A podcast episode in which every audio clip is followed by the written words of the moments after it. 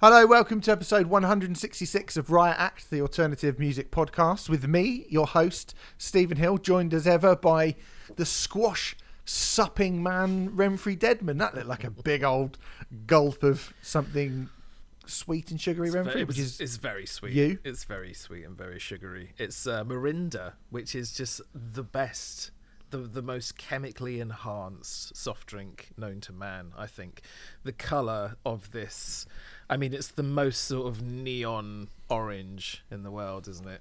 Um, I actually Yeah. came out. I live above a 24-hour supermarket at the moment, and actually came out of the all shop. right. Don't, don't everyone know about your highfalutin lifestyle. What can I but say? yes, Uh, and I I um uh bought my bottle of Mirinda as I do um every every other day more or less. Um and uh, uh yeah, a guy coming out the shop was like, "That's the best drink in the world," and we're best friends now. It's the best drink. was it Moby? it wasn't Moby. It wasn't Moby. Oh, if only it was Moby. Yeah. You'd have gone, fuck off, Moby. I've never heard of this drink Mirinda before. Have you made it? It's a it's a it's a soft drink, is it? So I thought it was a squash. No, it's a, me. it's I've just gone for a normal glass of water. Well, what can I say? You're healthier than I am. Um, it's a, it's a fizzy drink. It's fizzy pop. Fuck me, there are raccoons that are healthier than me. Going to people's bins. yeah. yes, there are. I think that is Oh. is the fact. Yeah. Mm. Oh, well. Well, I've not heard of this drink, but I'm excited to experience it when I um It's very good. come up to London. Oh yeah, you'd be more than welcome. It's you know, it's very very nice. And I don't need your permission to buy a drink. I don't, but I've given it anyway. Good. Okay. Um, well, th- thanks for tuning in, everyone. That's a little bit of soft drink based banter that we like to have at the start of the show occasionally. On this week's show, we're going to be reviewing new music from Every Time I Die.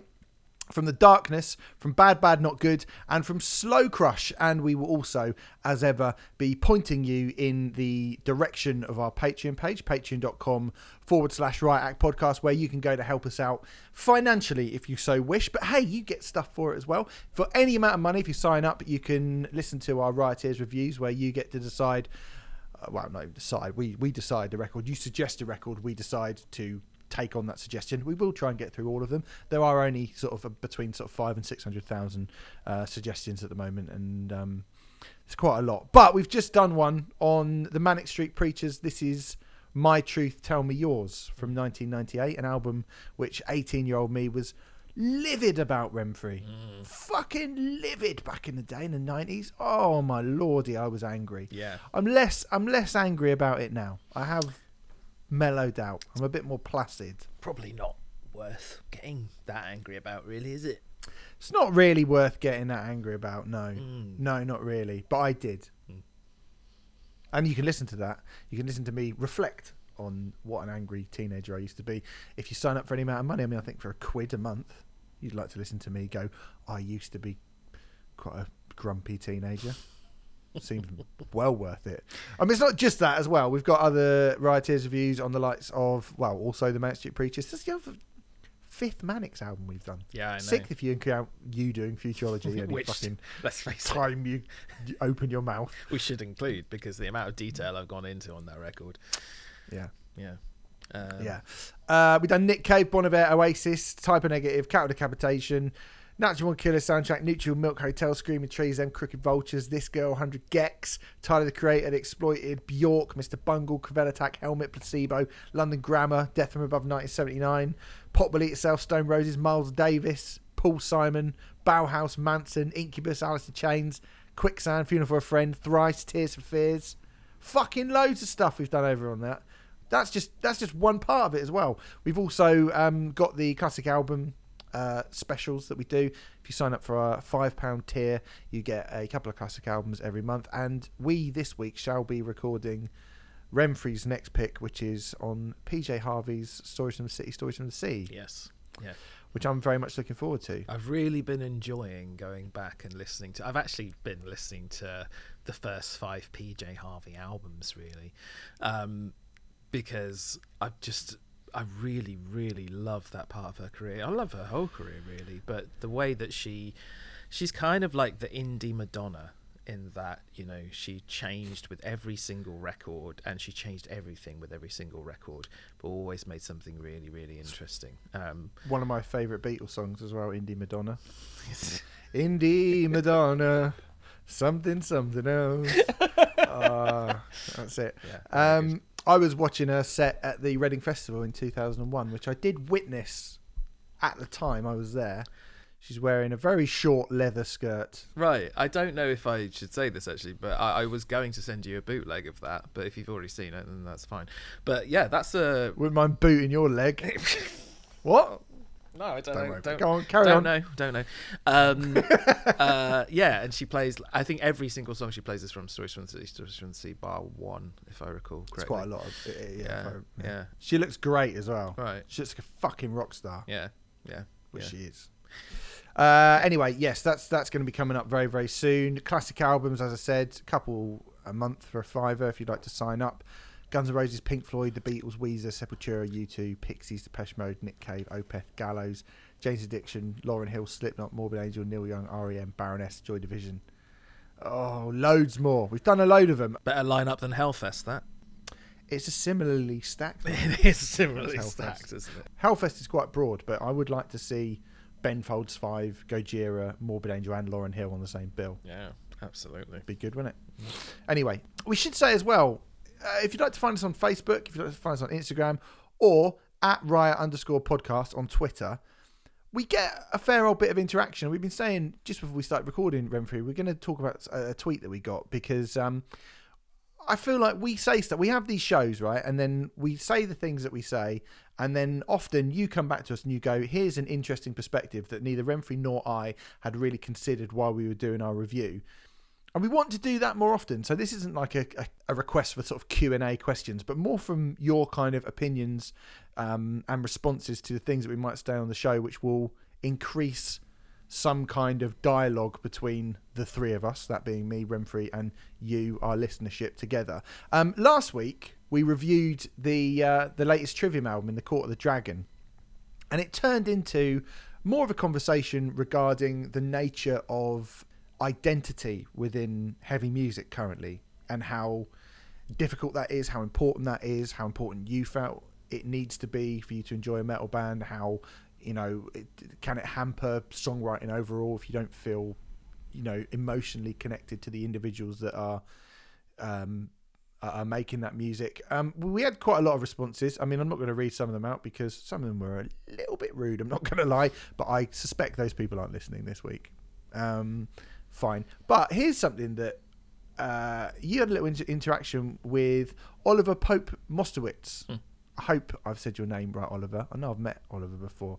He's a nice guy. Hmm. And um, you were having a little conversation regarding the Trivium record, and he ended this conversation with this, and I thought it was an interesting thing to bring up. He says, "You guys may know, is this something that genres go through all the time? Talking about the kind of um, what would we call what's happening in metal, the kind of identikit nature of a lot of metal bands at the moment. What would you call it? 'Cause you something that's affect sort of poorly affecting metal. I think it's What just. would you call that? I think it's just sort of for, a, a, a formula and, and yeah, a sort of- formulaic nature. yeah, fear to break out of that formula due to, I think in this case, due to how certain fans might react. It's my guess. and pre-existing tropes of the genre that are Yeah. celebrated. Yeah. Okay, fine.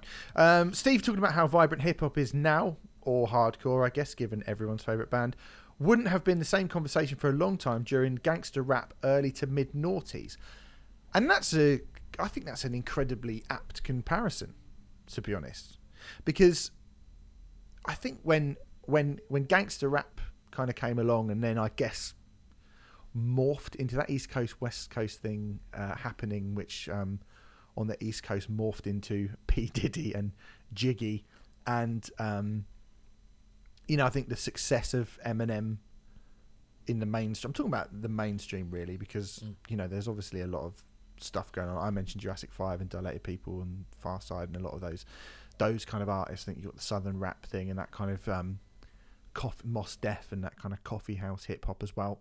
Not as commercially successful as the biggest hip hop artists. And I think I said to you, like, you know, Busta Rhymes, when you get to the mid noughties and you get Busta Rhymes doing songs with Mariah Carey and Ja Rule and Kelly Rowland, and you get a lot of and. I mean, you've mentioned Fifty Cent being something which you found particularly alienating Mm, yeah. um, when when that record came out, and in the aftermath of him, I guess when you look at artists like Fat Joe and The Game. I remember my girlfriend at the time, her brother, they got the the Games album, and I just remember thinking, well, this is just a crap version of stuff that was getting done 10 years ago. It's not saying anything new, it's not saying anything interesting. But then you get an artist who comes along who can kind of break the mold and change the direction that a certain genre moves in. I'm going to use Kanye West in this particular instance, so I think has kind of reinvented hip hop a couple of times. Um, the essay that I got sent by a listener on Kanye West actually went into this quite a bit and how Mm-hmm. he changed, um, how he changed it from a gangster rap sort of sound to bringing in more gospel elements and stuff like that. Uh, there may Yeah. be other things as well, but I just sort of want to show that I learn things and thank you. you paid attention. I'm paying Yeah. attention. But I, I, I think it's a, I think it's a really valid point that you know um, uh, you don't get uh, kind of the mo- like the, the the big superstars in modern hip hop who are doing really interesting things at the moment. We reviewed Tyler the Creator's record previously. We've had lots of chats about Kendrick and you know and um and I think you know Run the Jewels. Obviously, we were really big on their album last year as well. And I, I think like when you when you look at that kind of very slow but steady evolution to a place where hip hop is not only the commercial dominant genre on the planet at the moment, it's probably the broadest in terms of what it can do whilst still being popular. Like there's only really one way at the moment to be a popular metal band, or maybe two. There's a couple of ways to be like a popular metal band, and one is to be like a kind of, you know, a, a very kind of radio rock friendly, former metalcore band who have gone a bit kind of butt rock stroke Linkin Parky, or have formed in 1978, and your best years are, are way behind you, but you sound like classic metal, and I wonder if there's a. I, I, I'm I'm sorry, this might derail this ever so slightly, and I apologise if it does. But I wonder if there's a third example of that now coming through, um, which is maybe bands that are built like the brand of the band is built before the band is. So you know, you could argue that this might have happened with Sleep Token. You could argue that Wargasm are having an attempt at it now um, these bands that like they're just so inexplicably massive and and the reaction to them i wonder if that is a growing thing that is happening um, i um, know I think that's sort of always been around, really. mm, maybe I mean, I like. I'm not even going to count Wargasm because one, I, they've got. No, I don't think they've got anything to do with metal as a band, really. Yeah. And two, um, they are a. They aren't that big anyway, are they? Do you know what I mean? They haven't got. They're not act. They're big for what they are. then You know, considering they're mm, ba- considering they're basically a you know, S Club Juniors. Um, they're definitely they're, they're, they're Like- definitely a band in the infancy of that of what they've been doing but um i i can i mean just like the reaction that they got when we were at the hmas and stuff like that from the people on the ground people who actually listen to music um was really like holy shit and you were saying that the reaction at download it feels like that that is a train that is building how long it'll build for i don't know but you know i don't know Yeah, I think that you know, like you, you can go back pretty much every year and look at every, almost every genre of music and go, that's something that got a lot of hype, and the Yeah, hype so. was the only thing that sort of built upon it. But I do think that metal, in you know, like when you look at the bands that seem to be kind of really making, I, I mean, I would say Sleep Token are not only musically a cut above Orgasm, well, Oh, quite yeah. a fair bit Yeah, yeah. above Oh, them, yeah, but I think yeah. also also that you know that they're bigger in in kind of every respect, Mm. really, aren't they? Like they're charting and they seem to be more ambitious, and there seem to be more people who are actually have been invested in them sort of properly from the ground up. oh yeah, yeah. Uh, and it's been a bit of a slower build. It's been a pretty monumental and epic build, but it's been it it's been It's not quite Well, overnight. Creep- yeah. No, no, no. It's not like Creeper. People who call Creeper an overnight. I think Creeper were the band who I sort of compared Sleep Token to previously, and I would, I think they're probably the best sort of comparative point in- Same. in terms of their career It's the build. same management, and I think it has been the same approach. yeah, to yeah, an yeah, yeah, yeah. extent. yeah, yeah. But somebody kind of needs to to kind of cut through all that. I mean, this is what when we reviewed. It's funny because when we reviewed Frontierer the week before the Trivium thing, and I was saying it is a shame. I think that people aren't going. You know, it used to Nirvana kind of cut the legs off of 80s hair metal, Hmm. or the head off, if you like, and said, "No, no, no. This approach is now is it's it's Obsolete. it's finished now. Mm. It's absurd and it's tacky and it's been overdone to the point of you know it's ad infinitum.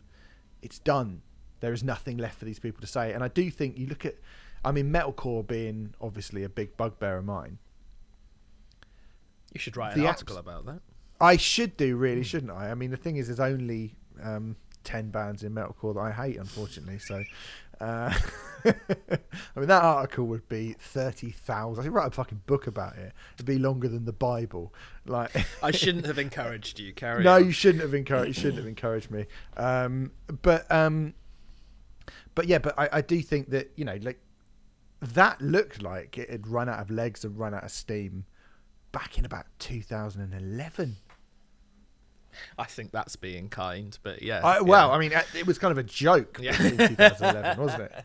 It was a full blown joke, Yeah. and it's managed to sort of, you know, it, it's if it was just limping along, and you're like, oh bless. Like I look at deathcore, and I sort of think, I get a deathcore album sent to me now and again, and I'll go, oh, I wonder what, what's going on in deathcore, and I listen to it, and it's like, oh, it's the same thing. But no one's really like repping for deathcore, particularly, are they? No one's really being like, oh, deathcore's the thing, particularly.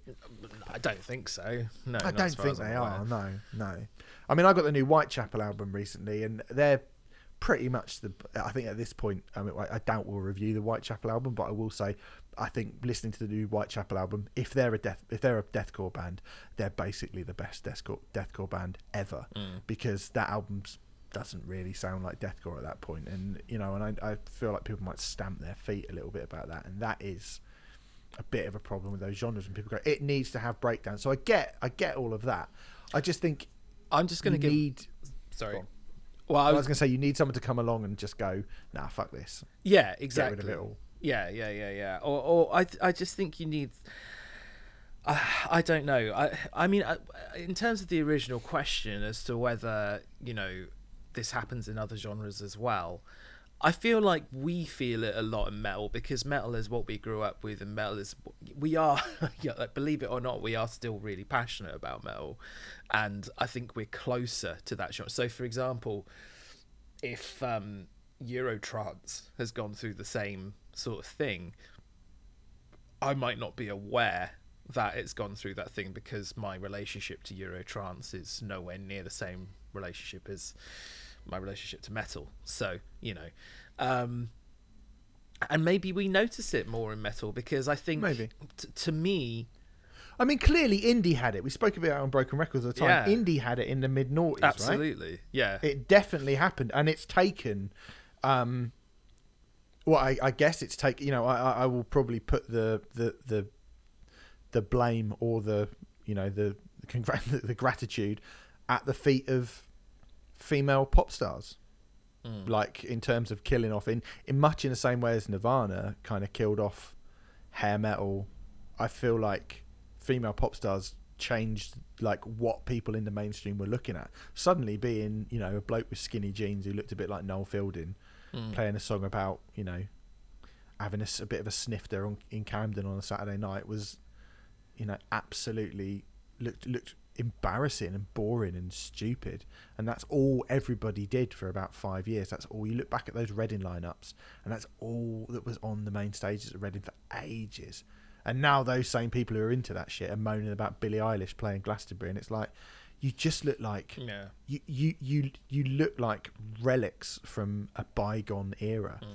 and i think you know you could have sort of you sort of could have said that about hip hop in the mainstream you could have gone fuck you know like somebody needs to come and sort this out and somebody did. I think you look at indie and indie's kind of had to retreat underground and go back to what it initially I think kind of what it initially was. When we look at the indie bands that we've really sort of been um, super positive about uh, someone like Wildcat Strike who are they I mean are they even properly an indie band? I'm not sure. Mm. Car Seat Headrest. Mhm. um, you know th- those bands they're not really it's it's more kind of it's nerdy and thoughtful in a way that someone like Razorlight and the Kooks Mm. never were you know Can I ask you where Wolf Alice would fit into that? Do you think? I know, I I, know, I like that record a lot more than you do. but, well yeah. I, I think Wolf Alice would fit in there absolutely fine you know Wolf Alice are not a band that I have any kind of negative response towards it's just a record that um it didn't fully connect with me Mm. On an emotional level. But if you're saying to me, would I, if that Wolf Alice album comes out in 2006, Mm, mm, it's the best indie album of the decade, unquestionably at that time. apart yeah. from like Bloc Party, Silent Alarm by Bloc Party or whatever. Mm, mm. But yeah, so Did I know, tell you I, I, went to see Wolf Alice a couple of weeks ago? I can't remember if I even said. you didn't. Yeah, No. I went to see Wolf Alice down at Pryzm in Kingston. Mm. Um, uh, and yeah, I mean, I I really really enjoyed it. I thought they put on a great, like a really great set. I really loved the new tunes. Like I think I want to see them again, definitely. So Mm. yeah, yeah, Yeah. Well, that's good. I mean, I think broadly to kind of go back to Oliver's point, I think the thing is when something becomes a way, an easy way for people who don't really know why they're making music to make a lot of money and get successful, or to to to become sort of vaguely broadly successful without really having to try too hard. I got sent. I mean, I shouldn't really. So I got sent the first metalcore album since everything uh, for Metal Hammer the other day. I got sent a Swedish metalcore band, and they just sound exactly the same as Architects. I'm not saying they are, but they just sound exactly the same as Architects. Exactly the same as Architects. Like when it came to for fans of and putting that bit, I wanted to put Architects, early Architects, and a, a different Architects album because I was like, well, they don't. They literally don't. There's no one else they sound like. yeah. It's like ar- badly, not as good architect songs. Mm. That's what you've done. Mm. Um, and what a what a waste of everybody's time. Yeah. Absolutely. But I mean, what you're describing there is formulas, isn't it? Once you have got Yeah. to a point where you can go, oh, okay, if we do this, do this, bolt that on, and have a scream lyric here, then we have a quote unquote metalcore song or an architect song or whatever. And it's when that's easily to that's when it's that is easy to replicate and can just be done, you know, in the words of Trent Reznor, copy of a copy of a copy of a copy. Um, I guess that's when a genre, genre starts to get a bit stagnant.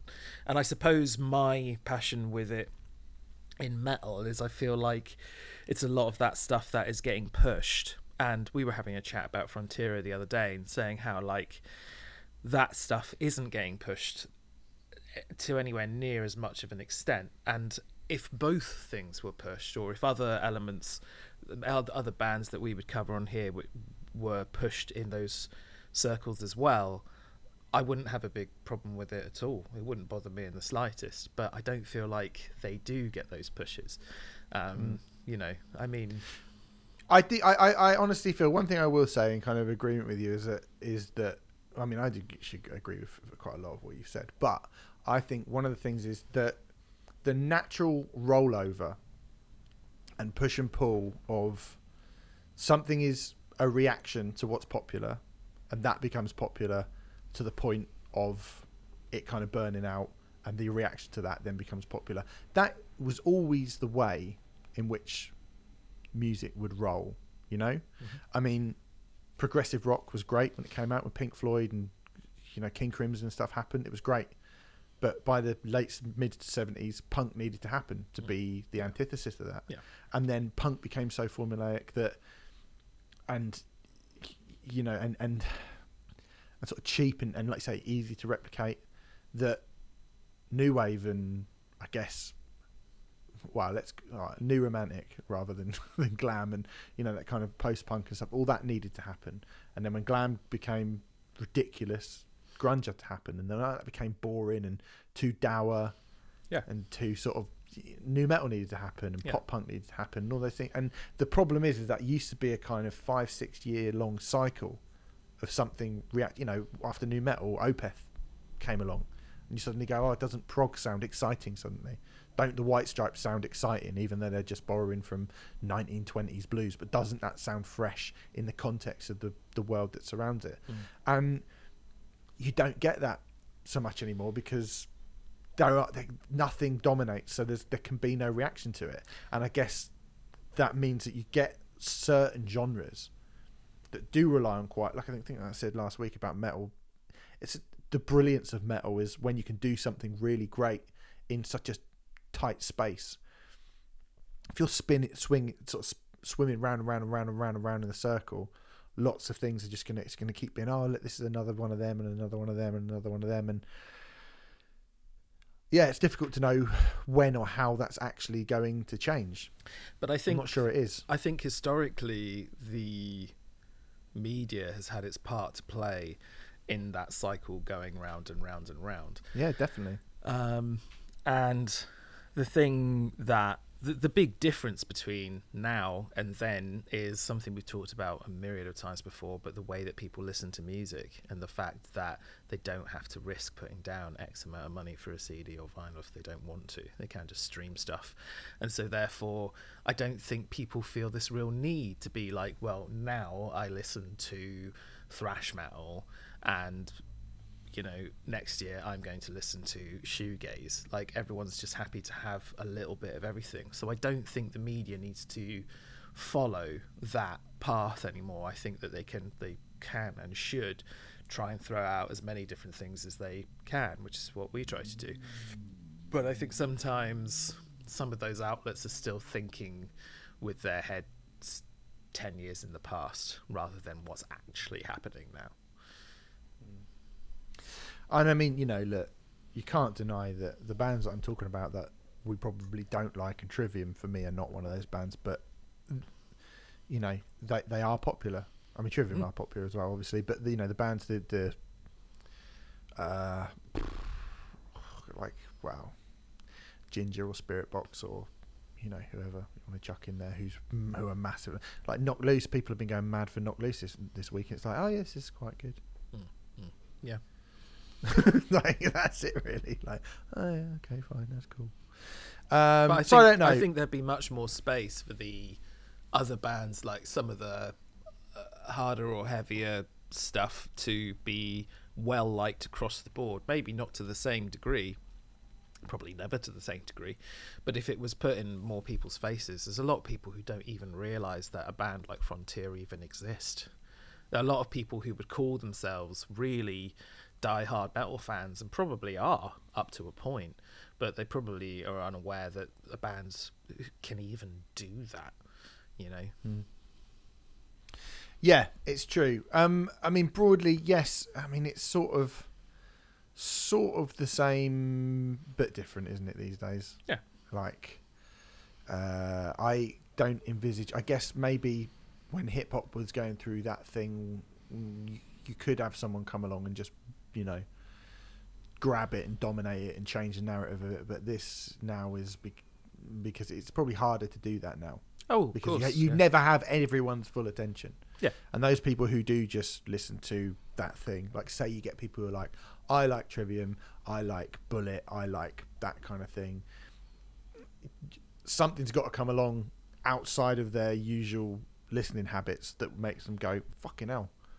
This is completely new and different, and you know this is really should be, and that sort of used to happen. And I don't know that it can even happen anymore. So I don't know. Is that a problem? I think it's great that people listen to so much different music, but I just wish that. I think it's great that everyone has so much access to so much music, but I'm not sure that everybody fully uh, utilizes that gift. But that's up to them. Mm. Yeah. Anyway, uh, Slayer. Let's talk about Slayer. speaking of, speaking of, uh, I don't know what we were talking about. Like, yes, metal should be. Let's let's push metal forward into new and exciting areas. but let's also talk about let's also talk about Slayer.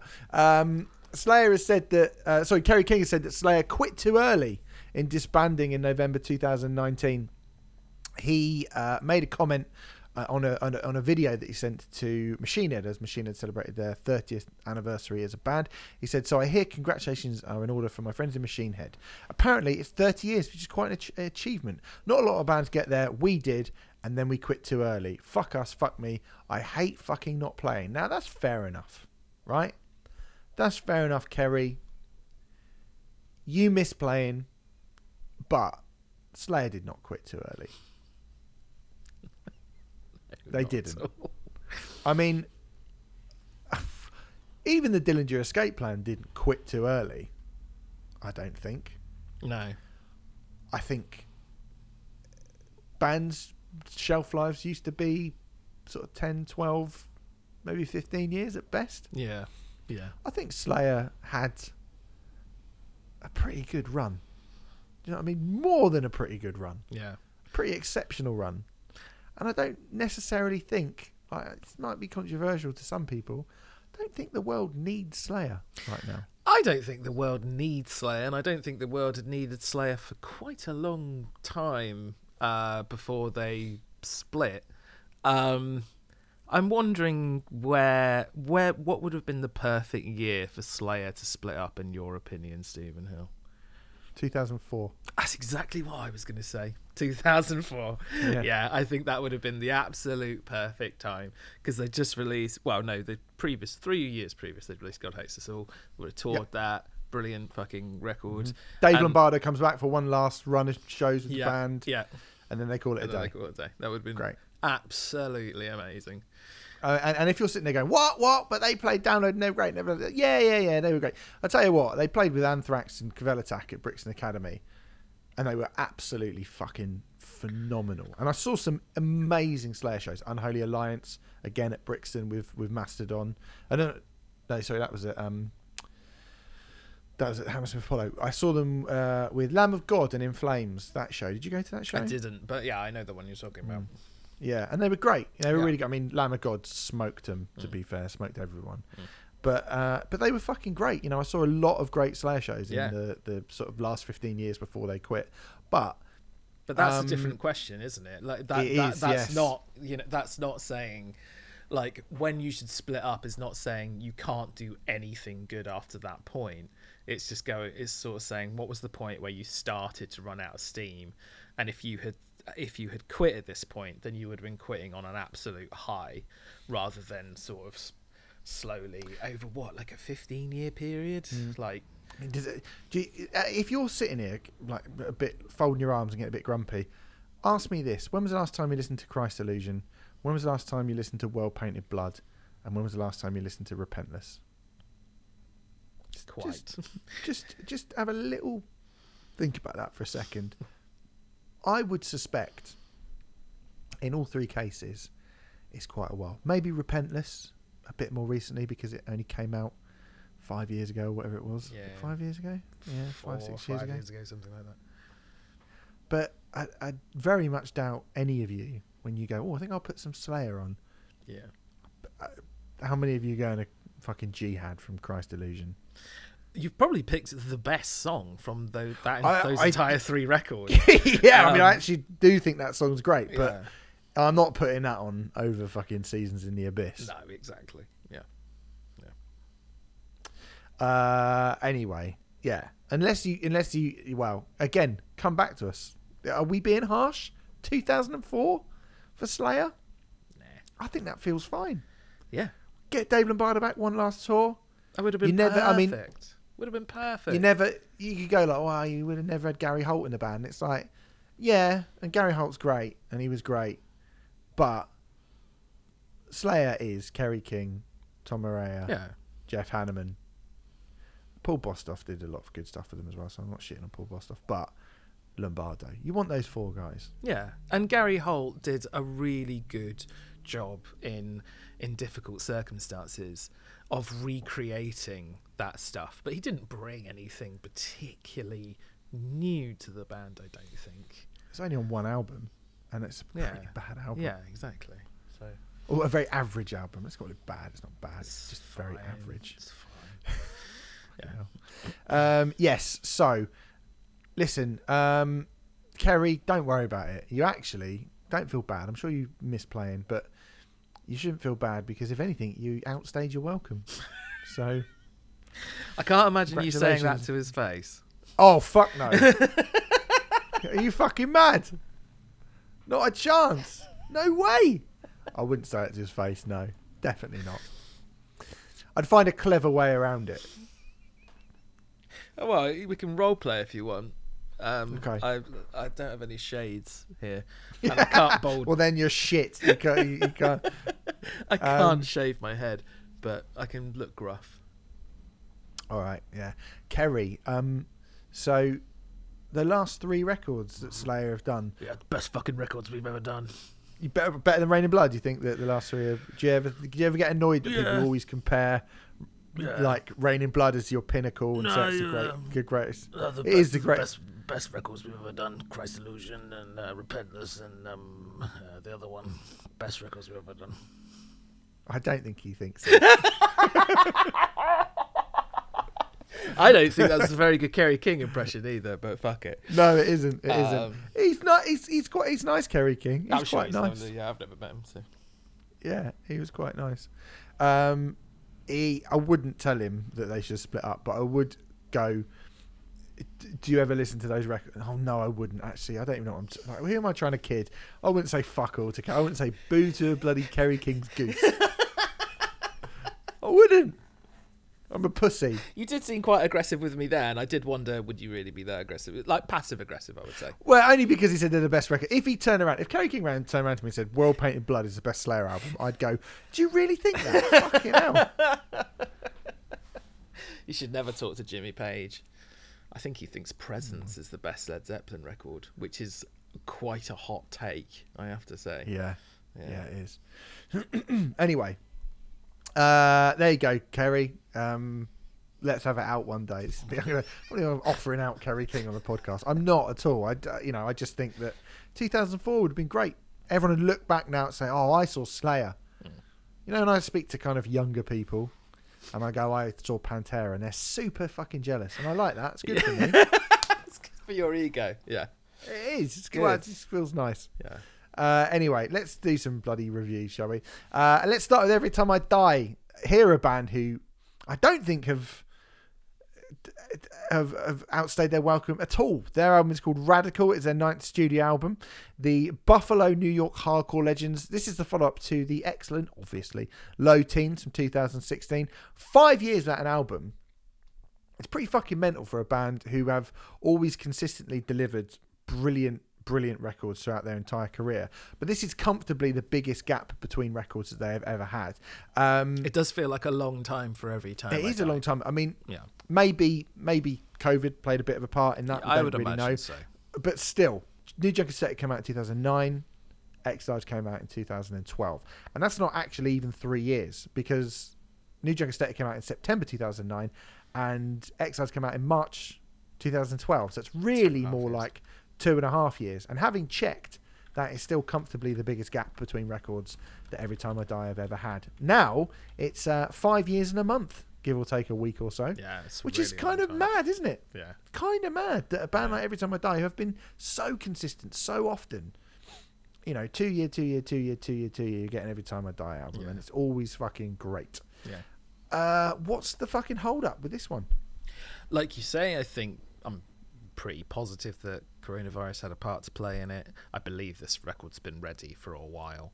Um, and, uh, you know, I mean, we're not talking about a ninth studio album now. I mean, maybe this is the point where things do start to slow down a bit. And I don't think that's the end of the world.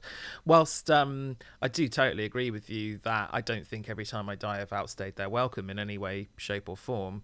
Um, we do have a lot of great every time I die material now. There's a lot of there's a big back catalogue now, and I don't know how.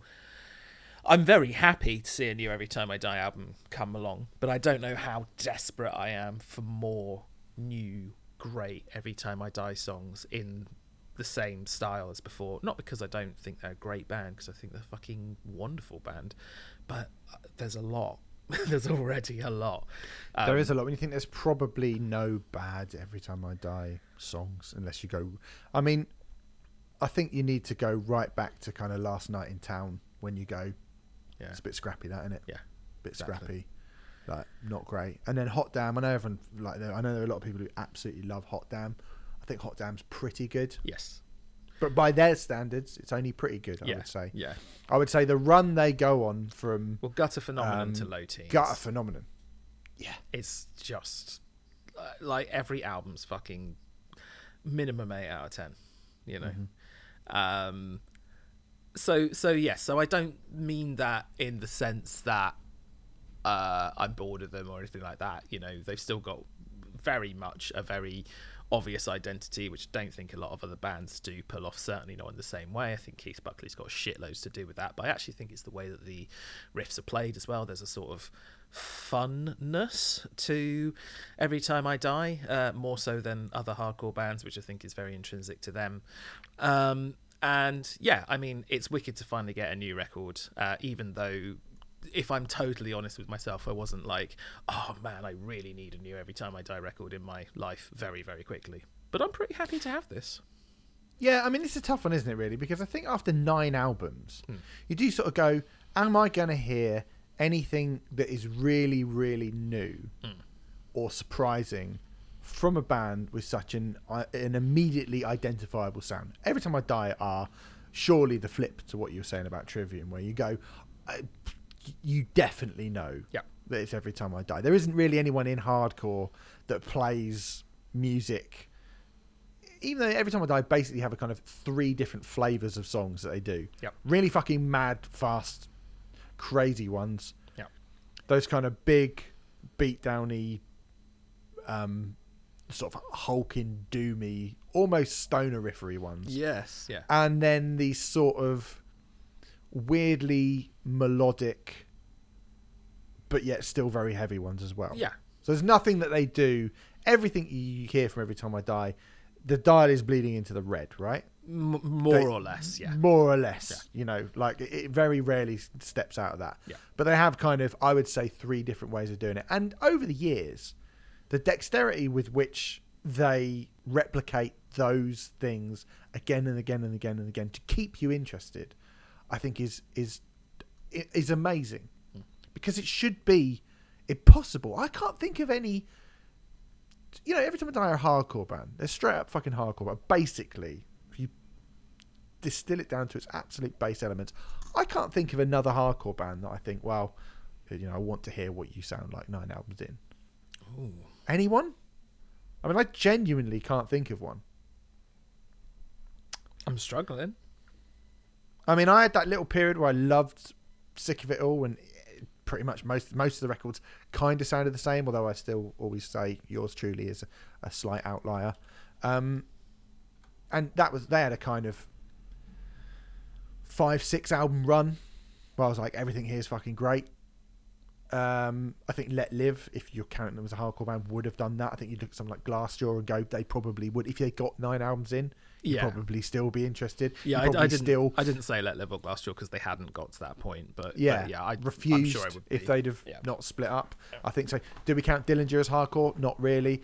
Um, Converge, maybe the only other one. Oh yeah, Converge. It's not a lot, is it? It's not a lot of bands who can hold your attention. And to be fair as well, I would say Converge uh, have gone out of their way to make more drastic stylistic um, deviance and uh, you know changes throughout their career than every time I die have. Yes, probably overall. Yeah, they probably have. Mm. Yeah.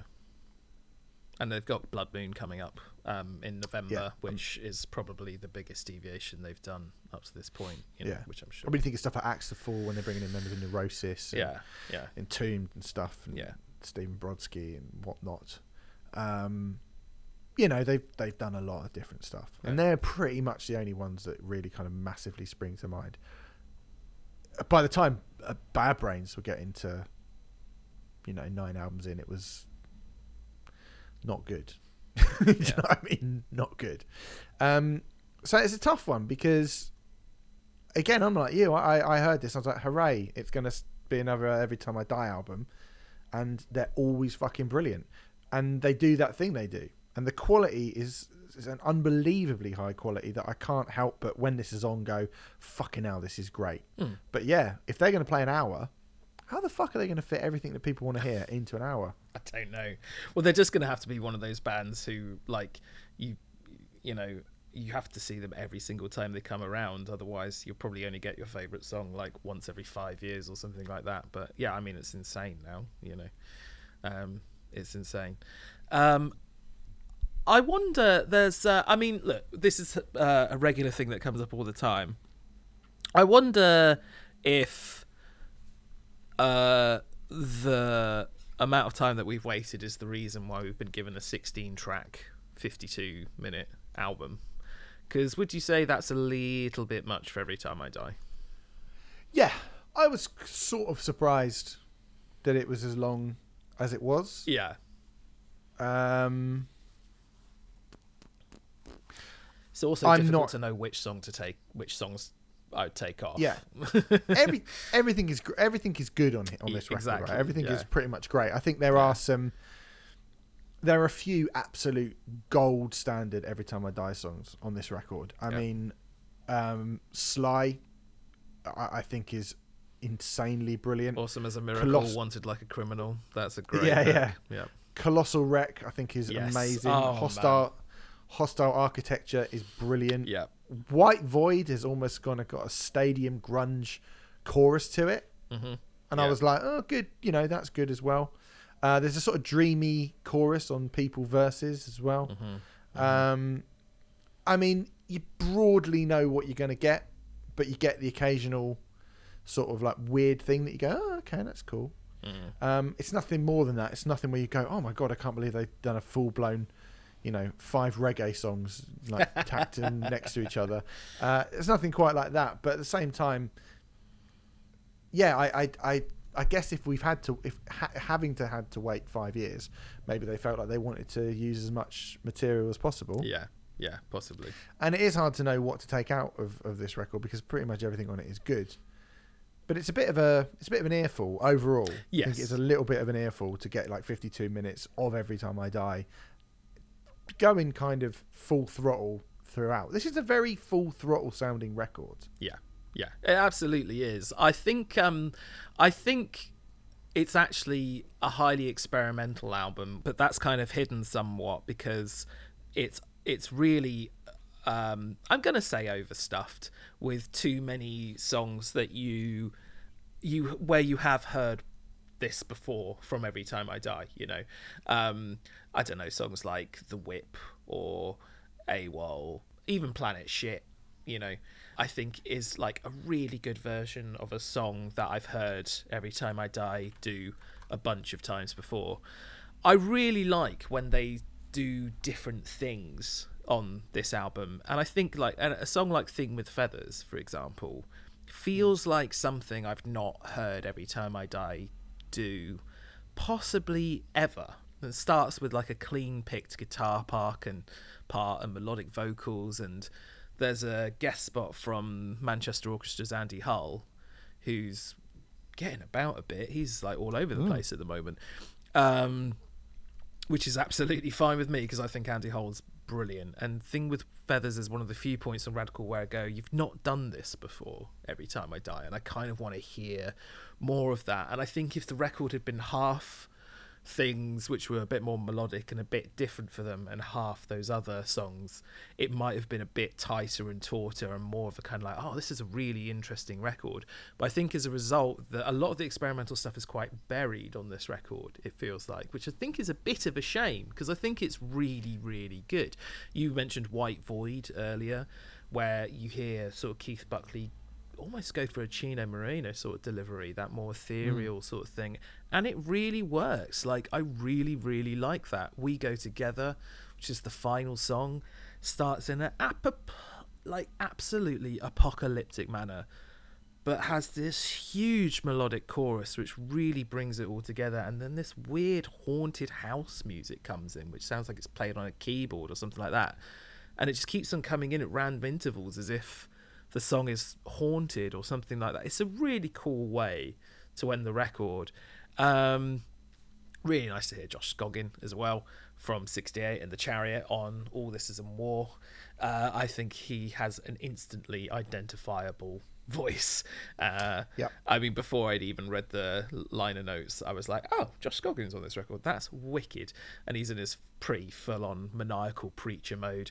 That is more typical ETID, but I just, you know, love that sort of shit. But I do wonder that if maybe if maybe it'd been a 12 track record and it retained all of the slightly weirder left turns um, and maybe just taken f- just four songs off that are more typical every time I die and just release those as singles or just release those as like an EP or something like that. I wonder if that would have been made the album itself stronger. Because for me, this is another very good Every Time I Die album as opposed to another Yeah. great Every Time I Die album. Because Low Teens was a great Every Time I Die album. Like, Yeah. really, like one of their best to the point where if people say to me Low Teens is my favorite record of theirs, I'm like, fair enough. I I understand that completely. I don't. It's it's not my favorite, but I understand totally why it's in that position. Um, Mm. I'd find that a little bit weirder if someone said that about Radical to me, but it's still great. Yeah, uh, just just picking it. I, I, it. It's great, right? It's a Hmm. great record. Every time I die, are great. They sound great. In terms of the sort of experimental stuff, when you say about the the kind of more melodic stuff, I mean, it definitely for me it would have hit harder were it um uh not yeah not surrounded by stuff. I, I guess it's difficult because actually, I mean, you only have to go back to, or you not even only, but if you go back to like from Parts Unknown, Yeah. which came out in 2014, the song like More Yeah. on that album, which is you know basically Keith Buckley and a piano, yeah, you know, and so it's not like they haven't been doing something like that pretty much for do you know what I mean? There's always a few tracks on every record where you go, oh, I've never heard that before. I'm not trying to suggest that they've never done it before. Definitely not. And more really sticks out on that album. Um, I, I think it would be very difficult for more not to stick out on any of their records, to be honest, because it's so different. But I'm just saying there are so many um, more typical Every Time I Die songs on this album that some of that more experimental material doesn't stick out on, in the way that more did on From Parts Unknown. yeah, exactly. And I think you know, from Parts Unknown is about 32 minutes long. Much shorter as a record. record, I think it's rather than 11 52 songs. minutes. Yeah, yeah. I think it's 12 songs actually, but fine. Um, I won't check just in case. Um, in case you're right. You've become no, very fuck it. pedantic. Fuck it, I will. Well, yeah, Oh, and. I've, I've I've learned from the best referee. uh, it is twelve songs, Okay, and the well, deluxe edition is is fourteen songs. Yeah, and it's thirty-two minutes. Um, Thank you.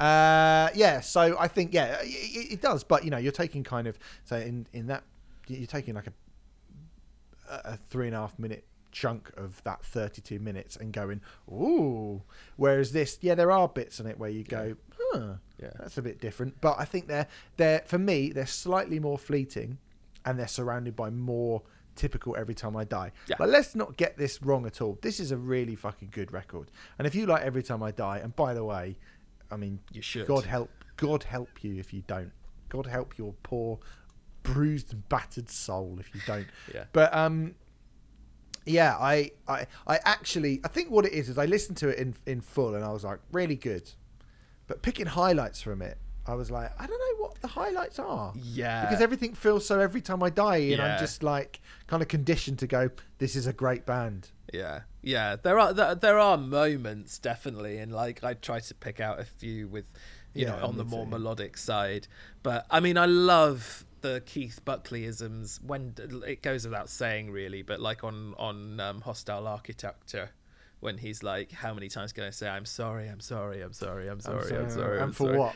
Uh, then he's like, And "But I- what and I did love- I do wrong?" It's like fucking yes, you know, it's brilliant. It's fucking amazing, and and and Keith Buckley is one of the best in this game. He's one of mm. the best vocalists in this game, just in terms of like putting his own imprint and his own style and his own character, his own personality into mm. the the vocals and the performance. I mean, he's up there with your Jason Butlers, and like he's just he's fucking amazing, man. Incredible. there's a fly in my room Oh, in yeah. october What's that? Is that the name of your? I am listening. Poetry reading. yeah, yeah. There's Uh, a fly in my room in October. Good. Okay. It's going to be like beat poetry. Yeah, sorry, you just distracted me for a minute because I'm like, one, you have no right to be here. Right. Um, and two, it's what are you? It's October. What's a fly doing? Being alive in October. It's weird, isn't it? yeah. We've turned into the really wild show again. We have, sorry. Uh, yeah, Radical by Every Time I Die. It's a really good Every Time I Die record. Yeah. I would put it. Uh, there have been times, like, again, yeah, Low Teens. I, when people go like Low Teens is the best Every Time I Die album, I kind of go, hmm, yeah, Hmm. I could think, I, I could see why you think that. Mm. Um, and previously, I, I have to say, as good as the last two were, Ex Lives and From Parts Unknown, if someone had said to me, like, oh, they're the best, I would probably have gone, I actually don't think they are. I think they're both brilliant, but I don't think, I mean, Ex Lives, actually, I was a bit like, yeah. Because that run, Gut Phenomenon, Big Dirty, New Junk Aesthetic, I think are all fucking amazing. Yeah. And then I did think when I first ex- heard Ex Lives, I was like, eh, yeah, yeah, this is this is still really good, but it's that thing, isn't it? It's you know that thing they do, but actually it was quite a bit heavier. I I mean I- have heard a few people say Ex Lives is their favorite, and I understand it to an extent because I think it is probably the most different Every Time I Die album, um, and it's like less chaotic generally than the other ones and stuff like that. I think they did try to do something a bit different there, and I'm glad that they did. Um, I think for me, I see Ex Lives as kind of like the self-titled Deftones album. I really, really, really like it, and I'm glad they made it because it's quite experimental. But I think that they have better albums in their back catalogue. But I feel, I you know, I always like it. Do you know it debuted at the at number twenty on the uh, Billboard 200. I didn't know that. Fuck me. That's quite That's quite impressive, isn't it? yeah, it's brilliant. Wow. Mm, I didn't know that. Good for them. Anyway, um, radical though is I would it, it, to me it's kind of a bit like uh, Ex Lives and From Parts Unknown, where I go they're really really great. Yeah. And Yeah. there are some really great songs in it that undoubtedly in the next few months I will be like, oh, I hope they play that live. Definitely. But in terms of it being, you know, when I talk about my absolute favourite album, still Big Dirty Gut Phenomenon are going to be the two that I go, they're the ones for Yeah. me. Abs- yeah. Um, but this is, you know, they're very good every time I die. They're very, very, very good. And the album's called Radical. It's out now. Let's move on to the next record we're talking about Motorheart from the Darkness, the seventh studio album from the band that currently sit atop uh, as the best band in our Broken Records experiment looking for the worst album ever made. Darkness are the best bad band, Remfry, aren't they? Uh, according to our Broken Record League table, yes, I have a few issues with that, but you know, fine, whatever. Well, you know, you should have brought them up at the time, really, but it's too late to change them. Uh, no, I jest. The Darkness obviously are the hard rock noughties superstars. Um, uh, almost feel in this country kind of like solely responsible for the noughties hard rock revival. Um, this is a follow up to the 2000 yeah. in the UK. Yeah, yeah. Yeah. Uh, this is a fo- follow up to 2019's Easter is cancelled, which I must confess. I, I, I haven't heard. I think the Darkness are a band who obviously everyone's heard Permission to Land. It's brilliant. I still really like One Way Ticket to Hell and Back. I'm having that as a great record. I think it's good. Mm. Really good, by the way. Look at him. Don't like that, does he? It's Ah, not being reminded. It's just, It's- it's just not very. It's not very good, but you know that's that's fine. It's got good What do you mean moments on it. Very good. It's got lots of good moments on it. I don't. It's got more good moments on it than than than, than you. Don't be right. Okay, good. Okay. Is that all right? It- yeah, well, you know, it'll stay in, but you know. And then they split up, didn't they? Then they split up because everybody. Oh, I thought you meant us then. No. no, yeah. no, no, no. The Darkness split up, Yeah. and then they came back, and they've done a bunch of albums since then. And I remember They've done five Hotcakes. albums since then. Yeah. This is their fifth album since they've been back, which was a little bit of a surprise for me, I have to admit. Because I thought this was like Uh, their third. No, it, yeah, I mean they've done a they've done a a lot. They've done a lot of records. Hotcakes was the one that they kind of came back with, and I remember hearing that at the time and going, I don't, um, and I thought to myself, I think this is this might be over now, because because I don't think Hot Cat. I think they needed to come back with a massive album. They waited three years or so since the three years. now. it couldn't have been that long. They got back together in 2010, 2011? 2011. Oh yes, it's only a year. You know, to be fair to them. Um, yes, they got back together in 2011 because they played down. Yeah, they played down. didn't they? 2011, and Hotcakes came about, and I was like, oh, oh, it doesn't really sound as vibrant, as exciting as the Darkness have done.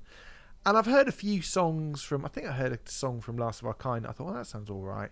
But then I didn't go to the album. Pinewood Smile 2017. Didn't hear. Have you seen Have you seen the cover for Pinewood Smile? Smile. Let me get it up right now. the cover for the. I mean, it did. I did look at it and I did think that looks like a broken record. I don't know if it is or not, but the cover is actually terrible. Like Black Sabbath Born Again, terrible. Oh, yeah, it is, isn't it? It's not It's great. fucking awful. I, I, I, I, until we started doing research for reviewing this album, I didn't even know that album even existed. I'd never seen that before. Right. Everyone Wow. listening, just look up "Pinewood Smile" by The Darkness and look at the Yeah, it's absolutely basically- atrocious cover. The band sat in Justin Hawkins' mouth. Yeah, and that if that doesn't intrigue you, then I don't know what will. But that is it. Hmm. Yeah. So anyway, basically, I think what the two of us are saying is uh, the darkness probably dropped off a cliff a little bit in terms of our interest toward them and for them.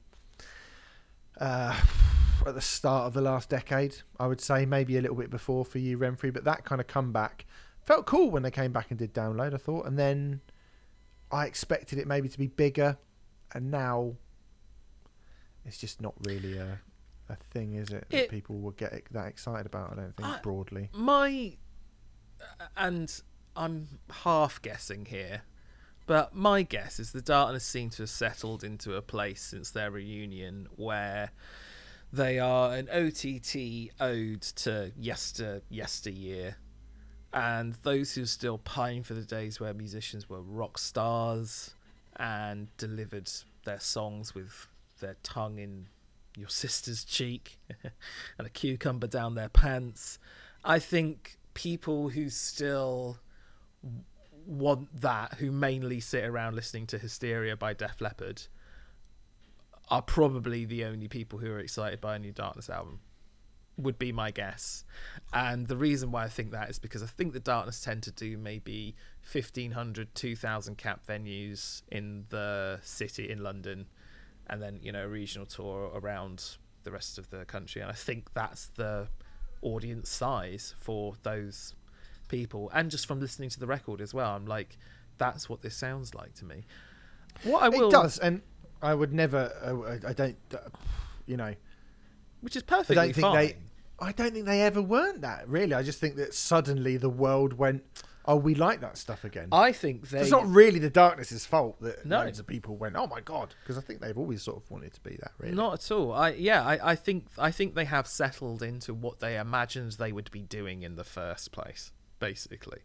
Um and that is absolutely fine. And to give the darkness credit, um, I do get this sense. I mean, I have listened to one or two of the other albums since they've come back. Last Kind words, I want to say. Last of Our Kind is one of them, I'm certain. I'm relatively sure I listened to Easter is Cancelled as well. And my, um, you know, my reception to them has often been this is better than I thought it was going to be, but I'm never going to listen to it again. And I'm feeling a little deja vu with Motorheart. Like, Welcome to Glasgow, the first song on the record, kicks things off in a typically flamboyant fashion. And it's an ode to the Scottish city where the women are gorgeous and the food is okay. That's a Darkness lyric. That's not my feelings on it it's quite a good. which is quite fair. funny. It's like a quintessentially British version of Paradise City, basically. And especially with like, you know, the bagpipes coming in and like the way that Justin Hawkins was singing in a faux Scottish accent, like Rahula So he did do that on Hazel Eyes on. Uh, Yeah, he has- he has I think with quite better results. you I would know, say. starting with a comedy song, I was like, oh, all right, well, you guys aren't taking this seriously either. But I have to admit, I thought the song going underneath those words and those lyrics and that theme was far better than it needed to be for that song, if that makes sense. I thought the riff was fairly complex and quite unexpected and actually quite good. And it felt heavier than I remember the darkness being.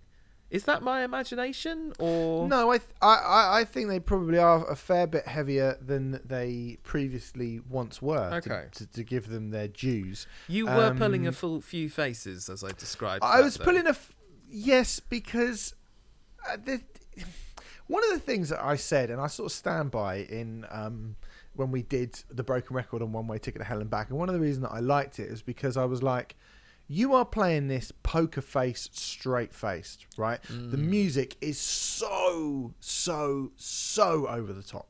So OTT and you are putting you know these flourishes in about being bald or you know um, not being able to get an erection or whatever right um, or living in an english country garden and all this kind of stuff which is daft as you know uh, a loo brush. um, yeah and it's but it but you are doing it in a way which isn't saying by the way this is a joke it's Mhm. just happening yeah, right yeah, yeah. this record uh, unfortunately and and and the opening song is one of the ones where i feel it is by making it a bit gruffer musically and making it a fair bit sillier lyrically which i you know i don't even know how i quantify you know is it a 10 out of 10 silly or an 11 out of 10 silly? That's what you're doing with the darkness really isn't it?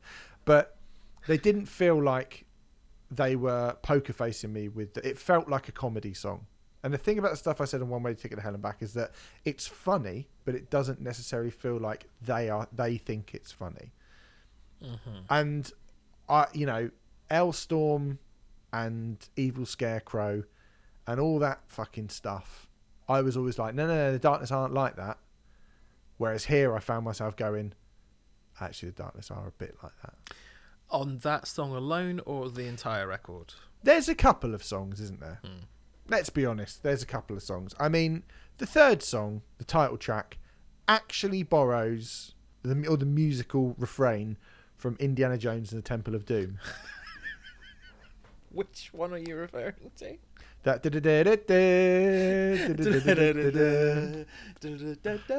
yeah, um, yeah, I that- I mean, yeah. it it does. That Okay. that is, and it, and I don't mean like it sounds a bit like it. I mean he. That is clearly them going. Ha!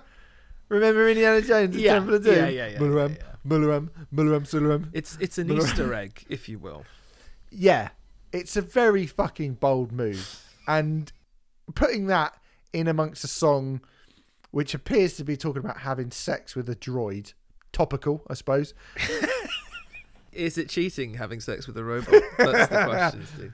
That's probably something we should discuss at some point. Probably, yeah. Fuck copyright, eh? That's lovely. You would get Richard Herring reviewing the fucking and so watching from afar show, wouldn't you? But it's five minutes long. It's about having sex with droids, and it's got the Indiana Jones and the Temple of Doom music in it. And I just thought to myself, you need to do a fair bit of judicious editing um, to really make this song work. It's super camp and OTT and, and tongue in cheek, and you, there is there is a world where you could have got away with that, but it's a world where that song isn't five minutes Yeah. I yeah, right? I agree. And I was like, okay, you you've gone from being, you know, you, there there is a it's a it's a really hard line to straddle. I think Yeah. it's a really fucking hard line to straddle that the darkness are trying to straddle, and they've done it previously in brilliant ways. And I think there are times on this. You know, Jussy's Girl, which is a massive nod to Jessie's Girl by Rich Rick Springfield, which is a fucking I think that's a banger. oh And right, okay. and Justin can occasionally pull out some surprising and chucklesome choruses and really good vocal melodies, as I think he does. I love the sticky situations. I love these sticky situations on sticky situations. It's got, it's, it's just really catchy. There's a line. Uh, there's a line on sticky situations. Let the love making start whilst I'm still in your heart and you're still in my brain. which is just great. Yeah, sticky. I think Sticky Situations is played really straight, isn't it? It is. It's Yeah. like a sort of really super cheesy 70s soft rock AOR Yeah. number in the best possible way. And I think actually in sticky situations with people. Yeah, yeah, and I think that's when when it's like fucking Hall and Oates. That's when I'm down with it. Oh, right, I mean, okay. you know, Speed of Night is so the closing song. It really works for me. It is Ah. like neon '80s ridiculous AOR like Toto or something. Hall and Oates, Toto, fucking Journey, Foreigner. Like it's it's it's like that, and and it's not too heavy. It reminded me of Billy Idol. I thought you to say Billie Eilish then. um, which was not a place that I really expected the darkness to go. Really, um, it's probably the least darkness-esque song on the record, uh, but it's probably my favourite as well. And make Hmm. Yeah, of that what you will. But yeah, It's a great, it's a great song, and Yeah. uh, you know, there's the guitar part on "Nobody Can See Me Cry," that kind of like ACDC style boogie that they do. I think is cool because it's all a bit like hey, Yeah. but not too ticking over the top. But then you get a song like "Eastbound" and all the silly voices at the end of that, and Mm. it's like it's too much, lads. Even for the even for the darkness. Mm. It's it's just a bit too much, and I think this is a weird one. I think it's a decent enough record, but the Darkness have, you know, they're gonna be super camp, gonna be super camp and OTT, and they like to do that, and they've always been really good at that.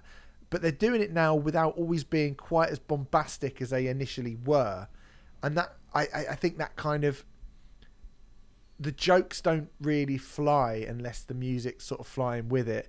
And this doesn't have the kind of balls out, the super ludicrous nature of some of their early material.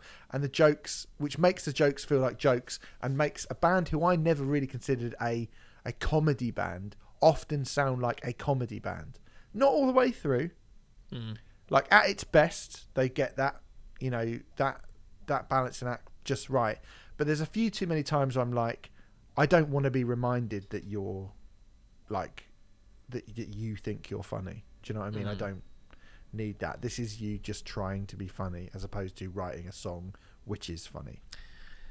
Yeah. Okay. Um, that's that's interesting. I mean, I I I think. Uh, uh, in a weird way, I think I like this album a little bit more than you do. Um, although my expectations for it were were fairly low. I'll be I'll be honest, and I think just because I was surprised that even when they went for you know a quote unquote funny thing, and sometimes it is funny, and sometimes you know uh, yeah the voices at the end of Eastbound are just completely unnecessary and don't really add anything at all. Um, but I was surprised at how often I went along with it. I suppose in the same way that I was surprised at how often I went along with the Andrew WK album from a few weeks back. I don't think this is as good as Andrew WK by quite by quite some way, and I do think they're quite different things. Uh, yeah, yeah. Well, the Andy WK album is is what I was saying. About the bombast. Yeah, I mean that is an in stupefyingly an, an in stupefyingly. It's not a word. Well, maybe it's that ridiculous that album that maybe in stupefyingly is now a Is word accurate, to yeah. describe it. Yeah. Um, but I do. I think it's a it's a manic, like bombastic, wild record, and I love I you know I love the darkness when they're being really really big and wild, but then the, the times when they do that with like the, the, the kind of whole Scottish thing at the start. It's a weird way to start the record. It's a very odd way to start the record, and I just don't really feel like it quite. They don't quite hit the bullseye on that. In fact, Mm. I'm not even sure they get on the dartboard. To oh, be honest, Wow. Wow, okay. I don't. Yeah, I didn't like it at all, really. Which is odd because I like the darkness being funny. You know, I like it when the darkness do make they do actually make me laugh, but they make me laugh when they're they when. I like. I was gonna say I like. I don't want to laugh with them. I want to laugh at them. Mm. But then I think they want me to. Yeah, I, I can't. I don't really know if I'm explaining this properly or how to explain it properly. But there's something about the darkness being super po-faced and going, no, no, no, we're not a comedy band, Mm. but yet also being very, very funny. yeah. and yeah. you know deep down they they are they they are aware of how funny they are, Yeah. or like how funny they're being and how silly it all is. But I don't like, and I feel like the mask slips a little bit on this record. It's not a bad record. I think it's actually got No. some. I think half of it is really good. Yeah, I'd agree. I mean, you know, um, it's Love Jim. I think is really good. That's the second song. I think it's really good. Like there's some great, you know, some really good rock songs in there, but there are also some, you know, sort of fairly tepid, uh, slightly awkward sounding stuff that yeah. it just feels like somebody like the kind of office, you know, the office um, Joker. Yeah, yeah. The quality is surprisingly all over the place, considering we're talking about a nine-track album, thirty-five minutes. You know, one thing I'll say about the Darkness is they do know how to get in and get out. I think that I think their longest album's like forty-two minutes, and to that I say, well done, lads, because a lot of the stuff that they're aping, uh. Would you know a lot of Like those an hour and a half, yeah, yeah. a lot of those bands would have not been doing that. So that is, you know, something to. And the fact that this album's only 35 minutes, yeah. I don't get bored of this album, but I definitely, like, my enjoyment of it is all over the place. It's a massive roller coaster um, with this record. It would. I, I, I, even when I don't think it's good, I'm not bored by it. But. Mm. Th- But it, does go very up and down for my money, and Yeah. it sounds like it does Uh, for you as well. Yeah, yeah, it really does. Yeah. Yeah, it does. But it's pretty good. It's you know, pretty if you go and see him live, they'll play Permission to Land in full. Yeah. And a couple of hopefully the good songs off this one. So there you go. Motorheart by the Darkness is out now. Let's move on to our next record. This actually came out last week. Um, it comes from Bad Bad Not Good. Talk Memory is the name of the album. It's the fifth solo studio album from the Canadian instrumental trio, the follow up to 2016's fourth album, Four. Obviously, that's why they would do that. Um, I was aware of Bad Bad Not Good from various projects that they had done with some fairly notable hip hop artists, such as Ghostface Killah on 2015's Sour Soul, which I heard at a house party, Remfry, You at a house party? in 2015. Wow, wow! You've really remembered that. Was it a particularly good house party? Was it a bad house No, party? No, no, no, no. I just remember getting. Um, I just remember somebody put a record on when I was at this this party, and I was like, "What's this?" And they're like, "Oh, it's bad, bad, not good," and Ghostface Killah, and I was like, "Oh, Okay. cool. And I listened and I was like, oh, they're good. And then um, uh, they've also worked with, but I heard it and I was like, this is good. And I went back and listened to it properly. And I was like, it is good. And then I, but I didn't really investigate them anymore, which I have a tendency to do. I think some people do. You hear something, you go, I like that, and then you just like an album. Um, but they've also worked with people like Danny Brown, Freddie Gibbs, Kendrick Lamar, and Thundercat to um, to name just a few people that they've they've worked with previously. So I maybe quite wrongly assumed that this was going to be something fairly different to actually what we've got here because there isn't a lot in the way of traditional hip hop tropes, if you like, uh, on this album at all. It is much more, really, uh, some kind of modern electro jazz sounding record. Would that be fair to say? Well, I went into this album completely with, with absolutely no knowledge of them at all. I was surprised to learn that they had six albums, and hip hop hasn't come across come up once in my notes. I find it more of a kind of well, it's more yeah, jazz funk kind of post bop. I'm gonna say, uh, which I think I've invented.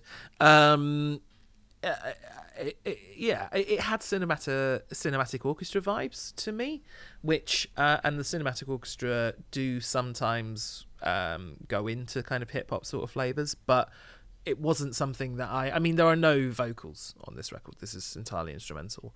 Um, I could see people using this as a base for hip hop stuff, but I don't think that this album is hip hop. No, no, no, no, definitely not. It's not even instrumental hip hop in the way of like DJ Shadow or something either. No. Um, like I say, I feel this is a kind of um, modern electro sounding jazz record, and when those two elements are combined in a perfect way, like I would say they definitely are on uh, on the song "Unfolding," which is really good. Mm. I think it's really, really good. I mean, that is basically a sort of um, mad horns and cool as fuck breakbeats, sort of loops and jazz drums married together in a really, really interesting way. Um, you'll notice I didn't start by going, uh, you know, the first song, Signal from the Noise, which is nine minutes long. The balls to them to open their album with comfortably the longest song on the record, Mm. nine minutes and two seconds. And for that song to be, I would say the most comfortably the most challenging thing on the record as well. Mm. In terms of a journey that you go on, obviously it's nine minutes, so they've got a lot of time to play with. But I think there is so much going on on that song: brass, strings, woodwind, fuzzy guitar, ambient parts. Really fucking awesome way to open the record. And if I'm honest, I never, I don't think they ever quite get back to that I really, place again on the record I because that is a, I think that's a really, really brilliant opener of a song. I thought it was a beautiful way to start the record and really brave and strange as well. Lots of ethereal kind of trebly synths. I always say say bell like synths, but I'm trying to get away from saying bell like synths. Um, and cut and paste sax uh, that are constantly building and interlacing, and there's all these interlaying laking layers. Um, first couple of times I listened to it, I had no idea it was nine minutes long. I thought it was about five. So there you go. It's a good sign. Yeah, very good sign. Um, I, I I really like that song a lot. I don't know if it's my absolute favorite on the record, but I, I really really like it. Um, I think City of Mirrors sounds like it's Bad Bad Not Good's audition demo for the new Bond theme. Um, Yeah, like it has this strings yeah, and kind of strings and stuff. broken, deconstructed piano parts and stuff. I really liked that Uh, a lot. Yeah, Yeah. that is good. Yeah, I'd give them the job. I'd give them the job for the new Bond theme, definitely. yeah, it is good. Um, I think there's there's some stuff on this that I really love. Like love. I think when when they're at like when they hit the sweet spot for me is that kind of um the strings, the avalanches style. I mean, love proceeding. I think is really good. That's the style I like from it. Strings meets beats is always going to be like kind of marrying those two things together to me is always going to be a super um I was going to say exciting, not even necessarily exciting. I just think it's a formula that's been done a lot, and it, it, it just sounds great. Those two things juxtapose each other so well that they always sound great next to each other. Very right? Prevalent why on the Bristol trip hop scene, Portishead, Yeah, and your massive and- attacks and stuff like that. that that's why that, you know that stuff became you know used so much because I think they it just really really sounds good. I mean, all those Portishead is a fucking you know maybe like the kind of gold star example of of of how to do that. But like I always think it sounds really good. Um, and then but then you get stuff where like there's a song called Beside April, and I think you go well that sounds good. You put it in the background. The groove's really cool.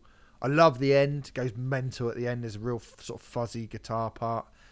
Um, and the groove's good, and you're like, yeah, this is great. You put it on in the background, and it's a nice thing to have on in the background. But it never made me go, oh damn, I, I have to, I have to come back to that. Mm. I have to come back to that. In fact, actually, there's a reprise of that song later on in the record, and I actually think, wh- wh- which is more kind of piano led, and I actually prefer that Oh, interesting. initial song. I actually really liked Beside April, but I think I mainly like it because it really reminds me of the, the Mars Volta, and I really like the Mars Volta. Um, but uh, I see what you're saying. It never gets to the same level of like holy fuck as the Mars Volta, though, does it? No, no, I don't think so. It's like it is like the Mars Volta kind of waking up at five in the morning, well, yeah, like pre-coffee Mars Volta, yeah, maybe, or, but or LSD, whatever they were. Uh, um, but I, I just think uh, the combination of the hammered organ and some crazy samba esque rhythms. I don't know if they're strictly samba, but they sound a bit like that. Santana esque guitar line. I was just like, this reminds me of one of my favorite bands, so I I liked it. But I, I think, yeah, I mean, compositionally and stuff, it probably isn't one of the most one of the best songs on the record or one of the most interesting. Um, but I did, I actually noted that song down as one that I found a highlight. But yeah, I understand what you're saying. Um, do you like Talk Meaning, the last song? I love the last song. I think it's I was gonna. I, I thought that fucking kills it. Actually, that is a great. I think the, the bookends of this record are fucking brilliant Yes. because it feels like that's the most shit going on at once, and that doesn't necessarily make it the best song, but in this instance, I think the more elements you add to it, they're very good at um, at kind of. Uh, again, yeah, but like making all of those elements congeal into an interesting whole. And I think the more stuff they put in, the more interesting the music is and the better the music is. And I think that kind of bookend of this record is for me the, the the two highlights. I think the bookended songs are probably the ones which sound the most difficult to replicate. Um, and therefore, by proxy, are kind of the most interesting as a result of that. Um, which is just adding to that point, really. But yes, um, you know, beside April, whilst I do like it, you can go, well, it's a little sprinkle of Mars Volta, but yeah, a little bit more chilled out. Like that seems like a easier place to start from to create something. Whereas you know those two bookend songs really do feel very very different to anything else. Um, Mm. So yeah. I'm not a massive jazz fan, as we've discussed over the years. Not that I don't like it; it's just not a type of music that I have a huge base of knowledge on. Um, but I do feel like I'm starting to go. Well, I like the more modern sounding elements that are combined with, I guess, the sound of classic jazz, and I think the kind of um, modern hip hop. A lot of modern hip hop that we've spoken about or talked about, or that I am into, it does really dig in and borrow from that style uh, a fair bit, and and I like that. And I think maybe there's there's not quite as much to grasp onto here as there is, say, what the like the last record that we did that would be kind of vaguely comparable to this would be the Sons of Kemet record. I'm guess I, I would say, yeah. and I don't think there's anything as like there's nothing to grab onto with this as tightly as I would grab onto something from this, that Sons of Kemet record. I'd. I think there's so much on that Sons of Kemet record, which is just like, this is amazing. Yeah. Yeah. And very, very unique as well. And I wouldn't say that Babab not good at. at well, no, no, it's not. I mean, is it unique? I think it's unique. It's interesting, but it's not necessarily unique in the same way as I think the Sons of Kemet record had. Again, to go back to personality in music and uh, to go back to a strong sense of identity. There is a very, very strong sense of identity on that Sons of Kemet record, which I think is not quite as prevalent on this record. Although I do rather like this record when I- it's good. I, I mean, I don't think that's an unfair thing to say. I would struggle to tell this apart from a lot of other instrumentally jazzy type things. I think if this came on in a cafe or something like that, I'd be like, oh, this sounds a bit like the cinematic orchestra, rather than me being like, oh, this is bad, bad, not good. You know. And and Sons of Kemet suffers from that less, definitely. Sons of Kemet definitely has an identity to it. I'm not sure if this does strictly, but it is very good. And I've heard a lot less of this kind of stuff, so I'm nowhere near as fed up with it. I mean, I kind of, Yeah. I kind of feel Yeah. like, I kind of feel like I'm gonna sort of retire into this kind of music. I can see myself, I can see myself being like the Michael Caine character in Children of Men, just smoking dope and listening to jazz all day into my 70s. Mm. If I get there, I'll probably have a heart attack before then. But yeah, If you keep drinking that fucking shit you've been drinking, you will, yeah. yeah, I probably will. It's all made of E numbers and bro, whatever the other things are, heroin. E numbers and heroin. Yeah, Yeah. that is that is. and uh. Thor's sperm. Oh, oh, that's nice. Oh, Mm, no, no. cut that out. Okay. Don't cut that out. All right. Um, anyway, Talk Memory by Bad Bad Not Good is out now. I, I, I do. I like it yeah, I like it a lot. as a record. I like it. Think you might like again. I think you might you might like everything more than me this week Oh wow. Okay. Well, there you go. because I do like this. Like, don't get me wrong, right? I like it. I think it's good, and I probably will occasionally come back to it, but not enough to make me go. I will definitely come back to it. Do you know what I mean? Like, I don't think I'll go back to very much at all on the Darkness record. I will go back to stuff on Every Time I Die record for sure. Maybe that's the only one where me and you are sort of on the same Hmm. page. I reckon. Yeah. Um, well, we got one more album left actually, so I shouldn't jump the gun too much. Uh, but anyway, Talk Memory by Bad Bad Not Good is out now. Let's move on to our last record, Slow Crush Hush, the second full length album from the Belgian Metallic Shoegaze band. That's what I want to say. I mean, I wonder, are they not just a shoegaze band? They probably are really, but they come from the metal scene, don't they? They Yeah. all used to be in doom bands and hardcore bands and stuff. So And anyway, they're on the Church. Road. This is They're is on Church Road. Church Road. Yeah, yeah, yeah. Yeah. Um, Uh, it's a f- follow up to 2018's Real album, uh, which uh, did we re- we don't think we did review that, did we? Did we review that? real. I think I don't remember that one. I thought the last album was called Aurora, or am I? Aurora. Maybe mental? I've maybe maybe I've written the wrong Okay. thing down.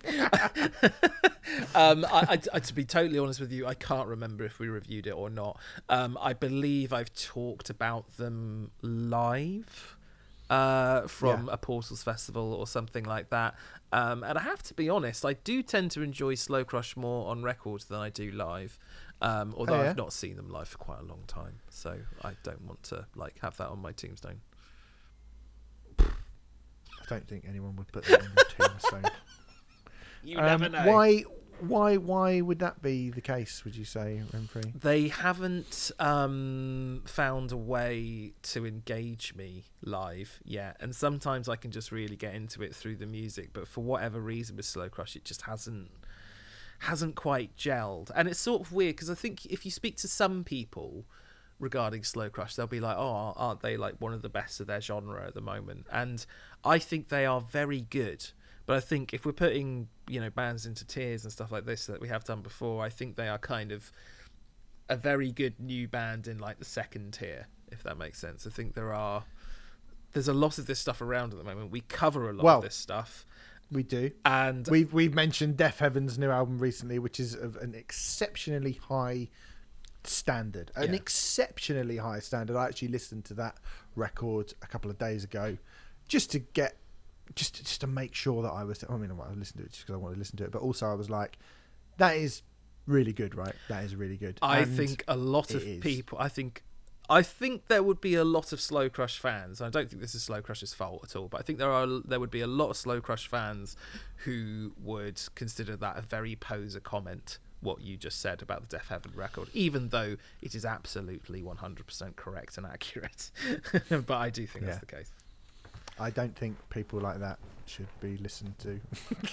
No, neither all. do I. I'm just I'm just saying I do. yeah, no, no, I know I- you agree with me. I think Slow Crush have been embraced by um, a lot of people who think they know what shoegaze is and maybe don't necessarily.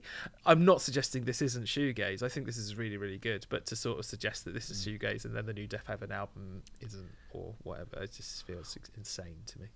Well, here's the thing about this because we do like this stuff. We're always very Yeah. nice about this sort of stuff in general, broadly, aren't we? Really, this is a funny one for me because I feel like this does manage to be a fairly dynamic record, despite spending most of its time stuck in one particular sonic area. So I think this does actually stay in the same gear throughout almost the entirety of the record, but because of how broad the dynamics are utilized on songs are, I still feel like it, it, it keeps me interested throughout its runtime. Um, Totally. although I would say the first half of it, where they're a bit quicker out the blocks, opening song "Drown" is quite slow, builds to a really warm crescendo, not that harsh, but then you get a big shimmering riff coming on "Blue," which I really really liked, and that's a bit more, um, I guess, sort of uh, instantaneous. "Swoon" is the shortest song on the record, and for me, perfect personally manages to be the one that sort of hits the bullseye with every element that they are doing Oh, in right. one. It's quite heavy. The pace is really good. It's really icy, and they get out and they get it done. Um, when you get to Swivel, which is the first time they kind of tick over into, you know, rather than being, I think the, the longest song at that point from the first four was like four minutes Four long minutes, yeah. and then everything after that, bar the last song, is between five minutes and six and a half minutes. Yeah. And It's definitely a record You know, I- two parts in, in two halves It in that is. sense. Yeah. yeah, and I think like Swivel is is a great song, really great, very slow and dreamy and somber, but again quite abrasive as well, and it does build over that five minute run time. And there is stuff that I really like on the second half.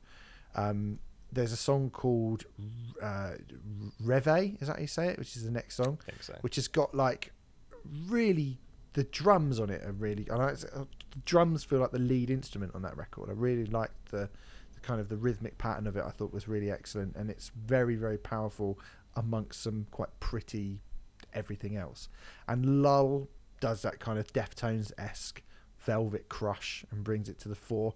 But I do think personally that the second half of the record, where it gets a little bit longer, it does have a little bit of a moment, of a momentum problem. I think they do a really good job of distilling these ideas down in some of the short songs earlier on, and it's no surprise to me that they've sort of chosen to release a lot of the songs from that I'm talking about. And I think they do work a bit better. Those shorter songs, just a little bit, because the record does tend to stay in a very very similar pace throughout its entire runtime. And I again a bit like every time I die, I don't know what I'd take out or if there is anything that I would take out per se, Yeah. but I do think again maybe just a little bit of judicious editing um, might have benefited it. Hmm. It's only a minor criticism, Hmm. but it is a slight criticism because I, I think broadly I do really like this record because being in this place, being in this kind of sonic area, just feels nice, doesn't it? Absolutely, yeah, and I think that's why I, whilst I accept a lot of what you're saying and agree with it up to a point, I feel more okay with being in the second part of this record because whilst it is more more languid and slower, um, I just like being in that place, so I'm perfectly okay with that. I don't feel like it feels like to me that you're saying that you think this record slightly outstays its welcome, and I'm f- pretty happy to be in this record for the 45 minutes 43 seconds that it's on. I'm kind of okay with that. I sort of saw this record as a this is going to be an odd comparison but stick with it for a second. It reminded me a little bit of ritual la habitual by Jane's Addiction in the way that uh, your facial response to that was um, absolutely golden. Um, Thank you. in the sense that you you know how Ritual de has its first five songs are kind of like the singles, and then you have Yeah. the more expansive latter part. Now, obviously, this doesn't do that to the same degree.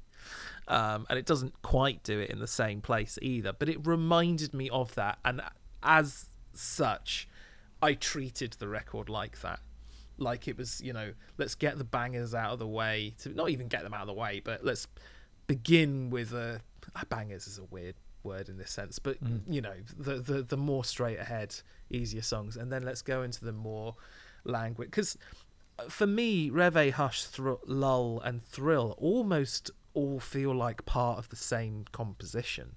They're almost like all part of the same song in the way that I kind of see Three Days, uh, if she if she did, and um, whatever the other one, the Clavica one. I kind of see them all as part of the same thing, part of the same entity. Um, and I mean, there's there's uh, just to kind of that is a fine comparison, and you obviously that's what you think.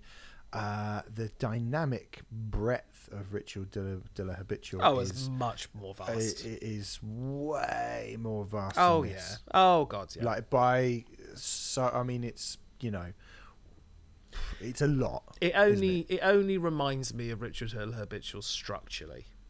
Uh, it's not Yeah. even in the content of the record. It's purely a structure thing. But I quite like that. I think that is a the the Ritual habitual structure is a really unusual structure for a record, uh, and I like that. I think that's kind of cool.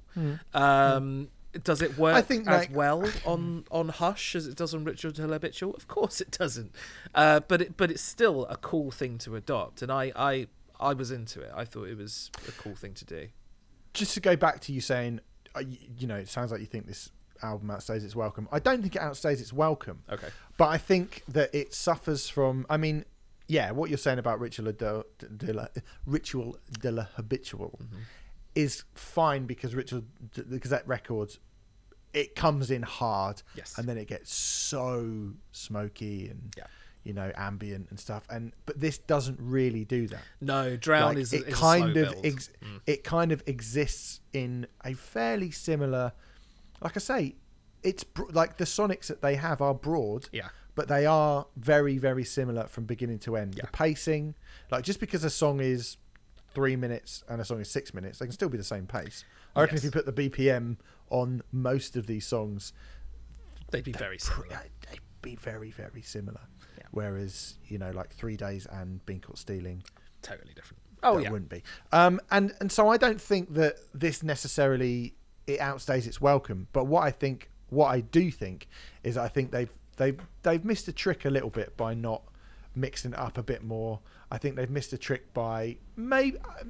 I'm not. I don't think the album outstays is welcome. I think occasionally the songs feel like they've reached a natural conclusion and don't end. Mm-hmm. Mm-hmm. and I think that they would, you know, like I say, this is a good record. This is a really good record. It's not a great record. It's not a fan. It's not an amazing record. Yeah, I'd agree. And it's not an amazing record. Uh, whereas Deafheaven, you know, you think that is an amazing record Yeah. because the breadth and the, you know, the place it, it takes you to a lot of other places. Yes. And if you're, you know, and if that's the bar, I'd say this sort of does fall slightly short of the bar. But they're good songwriters.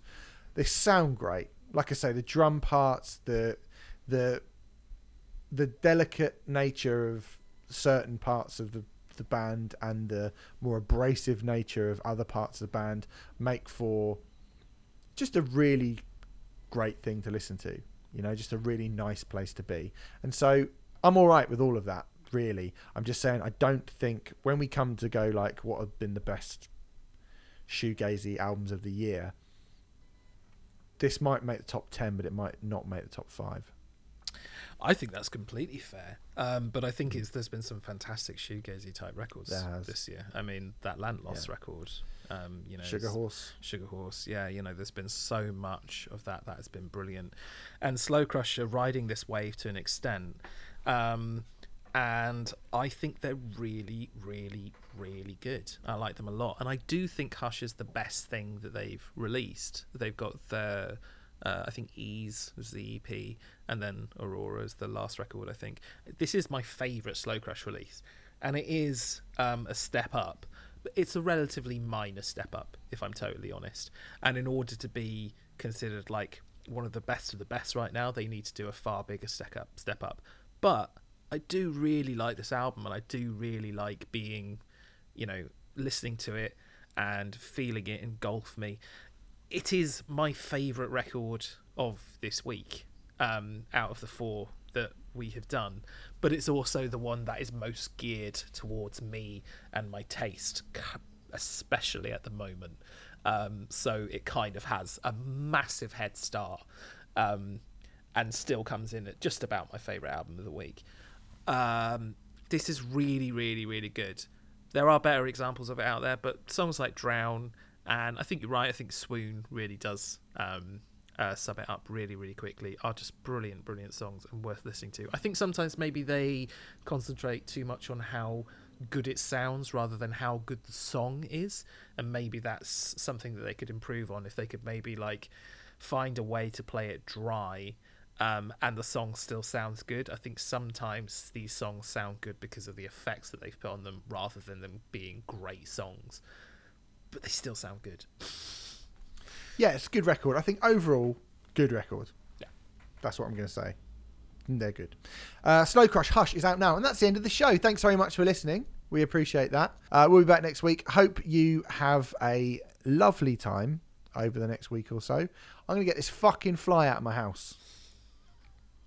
He's getting on my tits, Remfry. I'm not going to lie. Okay. It's getting right on my tits. So thanks for listening, everyone. I'm going to go and kill a, a, an innocent animal. Awesome. You saw that out. I will. Yeah, I'm going to sacrifice him to Satan or some or something. Anyway, bye.